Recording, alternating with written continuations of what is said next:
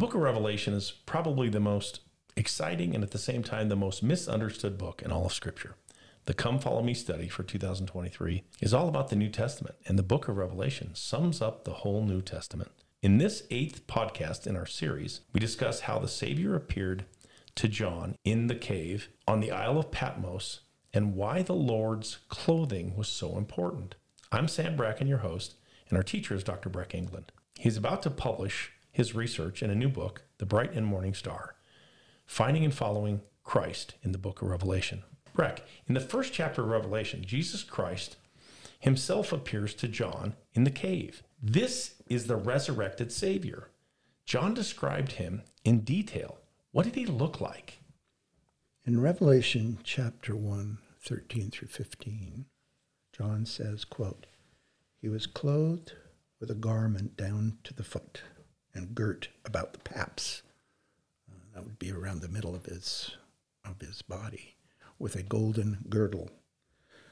His head and his hairs were white like wool, as white as snow, and his eyes were as a flame of fire. Okay. The Lord's brilliant white robes are important. They symbolize his royal status. Pure white clothing indicated high status in John's world. White was not a natural color for clothes. Right. Um, it was expensive and hard to maintain. Uh, white symbolized stainlessness, and they could get clothes white by dyeing them white. Okay. Wow. They had to dye them white. I remember that the Romans wore a, a, a very beautiful robe called a toga. Okay. Mm-hmm. And even the Roman toga was off white mm-hmm. unless they dyed it. So everyday toga would have been an off white color. Mm-hmm. Um, and since only high class people, they were called patricians, only the higher class of people with a quote purified status could run for public office. High ranking Romans had to bleach their togas to be a, to, to be high ranking officials. Wow. Okay. So, bleached toga, never knew. never knew. So, the white clothes on the Savior had an important symbolic meaning for the people of John's time. It symbolized purity, but also royal status. To be in the government, you had to wear pure white clothes. Right. In the Roman Empire, you couldn't even be a candidate for public office if you didn't have a pure white toga. Uh, that's where our word candidate comes from. Oh, wow. The Latin word candidus meant dazzling white or shining. wow. Um, not like political candidates today. Okay. Right. right. Um, they had to wear this dazzling white candida or uh, white toga, which was the symbol of their candidacy. Okay, their worthiness for public office. Mm-hmm. Okay. Mm-hmm. Now, interestingly enough, to be a priest in the temple at Jerusalem, you also had to wear white clothing. Mm-hmm. And men who were joining the priesthood were called candidates. Wow. Because of their white clothes. Does that make sense? It does make sense. Okay. So that's where our word comes from. So that's why we always see paintings of the resurrected Jesus in all white. Yes, the Jews believe that God wears a wondrous white garment described as, quote, a long shirt like robe, unquote. It was a symbol of judgment because in those days, judges wore long floor length robes. Mm-hmm. You know, they wear robes today. Right. They do. And that they always have. In, in, in, ancient, in the ancient world, they wore long uh, robes that reached to the floor. That mm-hmm. was a symbol of being a judge.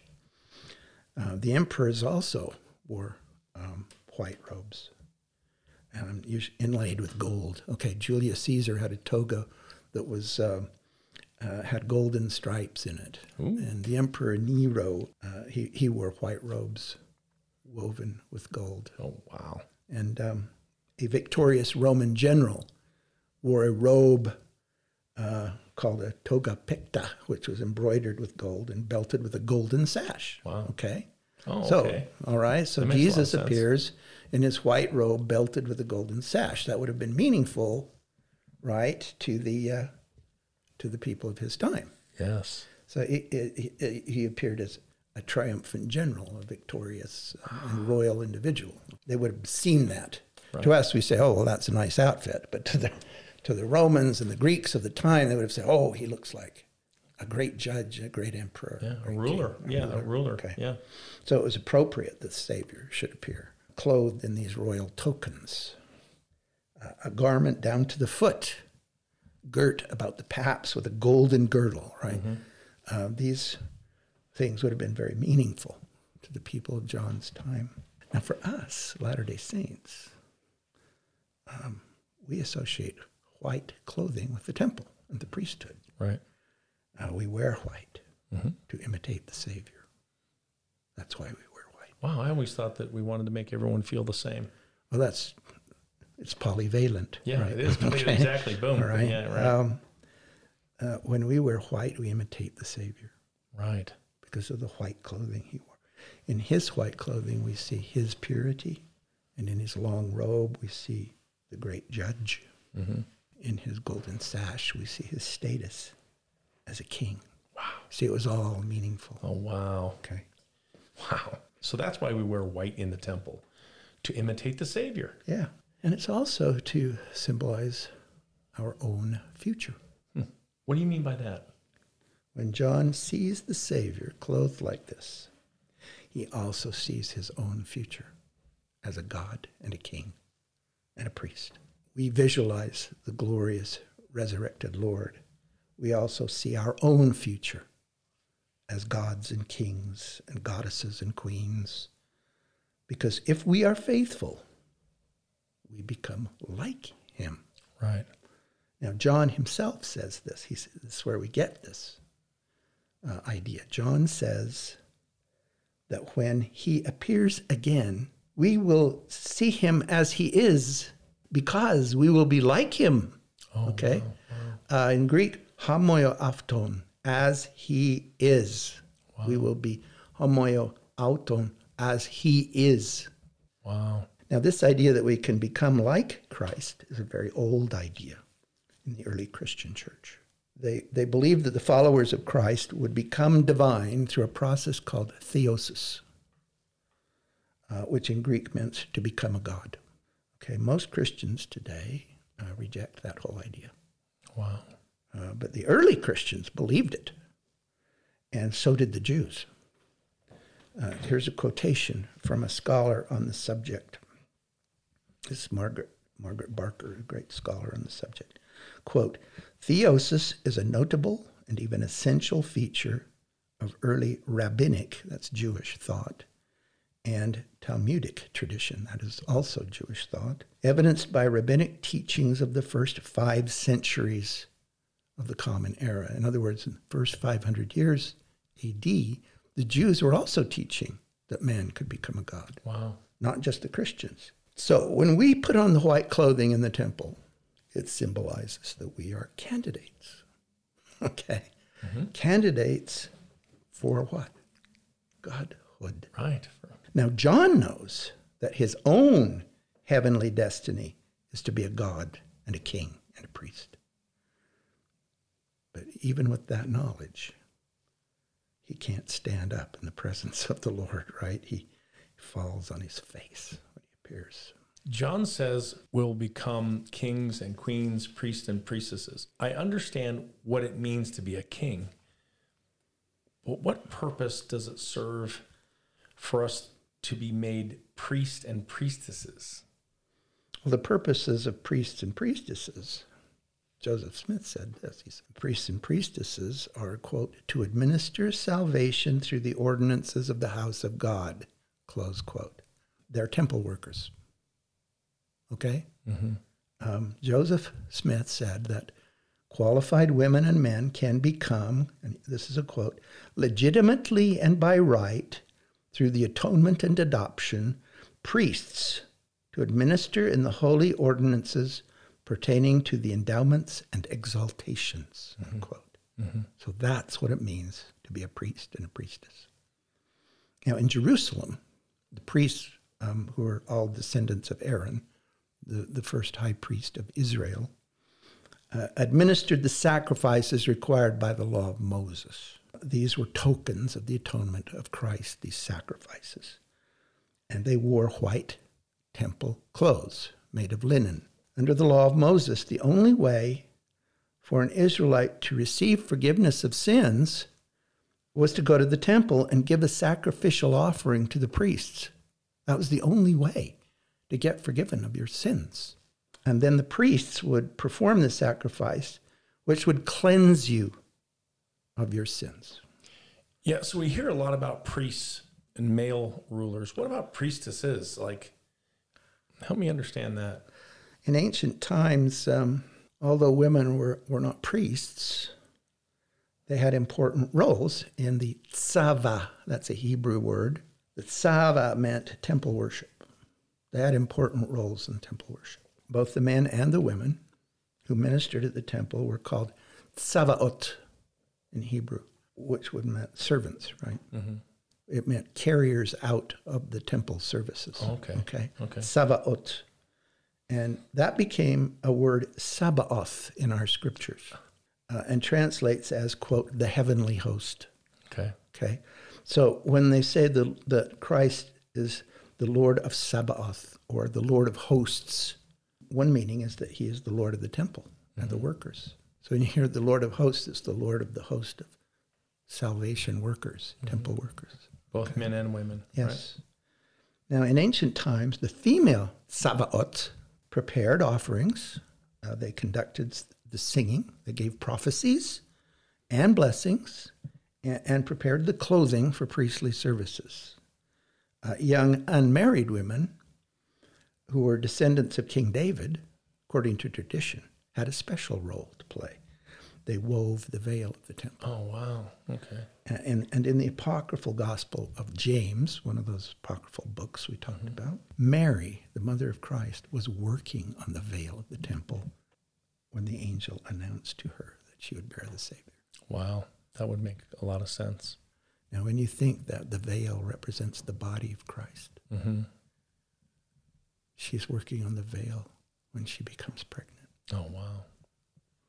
Did you That's see how very, very that is cool. very, very cool symbolism Yes, very cool. and very, um, very much supported by the traditions of the Jews and the early Christians. Now, as priests and priestesses, we save other people, right? We save others, our brothers and sisters, by ministering to them in the temple.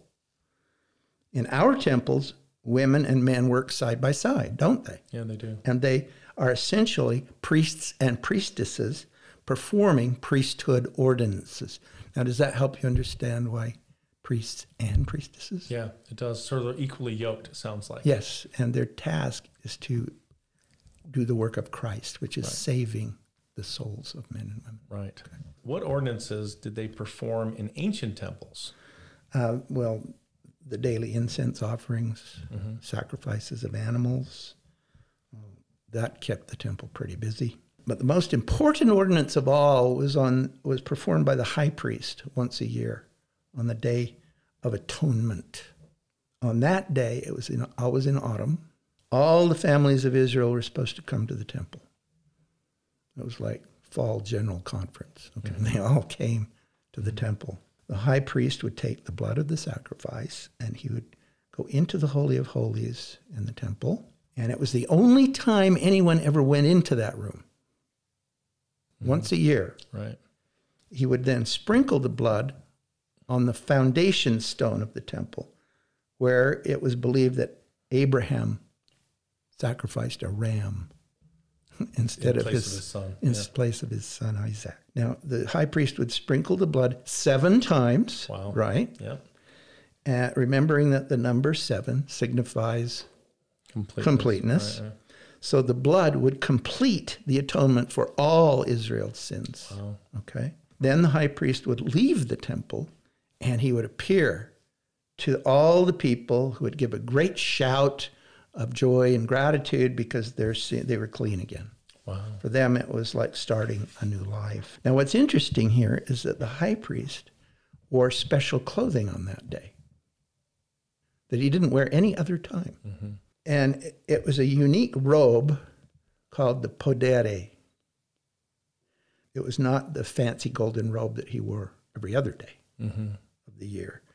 It was a holy linen coat, a simple, long, white robe, which was, of course, all sprinkled with blood after he performed the ordinance. Right.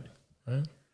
Now, this was the special robe, the podere, that the risen Christ was wearing when he stood by the seven candlesticks in John's vision. What we are seeing then is Christ as the high priest. He's the high priest of the hmm. temple, standing next to the menorah, which was positioned just outside the veil of the Holy of Holies. Uh, now, in this symbolic position, Christ appears as the great atoner, the one who atones for all the sins of all the people. Wow, that is so. That makes so much sense. The high priest would put that robe on only on the Day of Atonement. It symbolized the purity and humility of the Savior, minus the majestic, elaborate high priestly costume he wore every other day of the year. So that puts a whole new meaning for me when I understand the celebration of Yom Kippur. Yes, Really means a whole new meaning to me. yeah, it's very meaningful to the Jews. And Very uh, symbolic of the Savior. yeah, and like everything in the law of Moses, it points every whit to the great atonement, the infinite and eternal atonement. Right? Yeah, that's really powerful. So the Savior's clothing, when he appears to John in the cave, is totally symbolic. It's a certain robe that people in those days would have recognized. Yes, yes. In this long robe, this long white priestly robe with his golden sash signifying his kingship, Christ comes to John uh, dressed as the great high priest who atoned for the sins of the world once a year on the day of Yom Kippur, on the Day of Atonement. Right. Significantly, though, he's also dressed for a wedding. Huh? Mm. That's the golden sash. Yes. from this point on, John almost always refers to Christ as, quote, the bridegroom.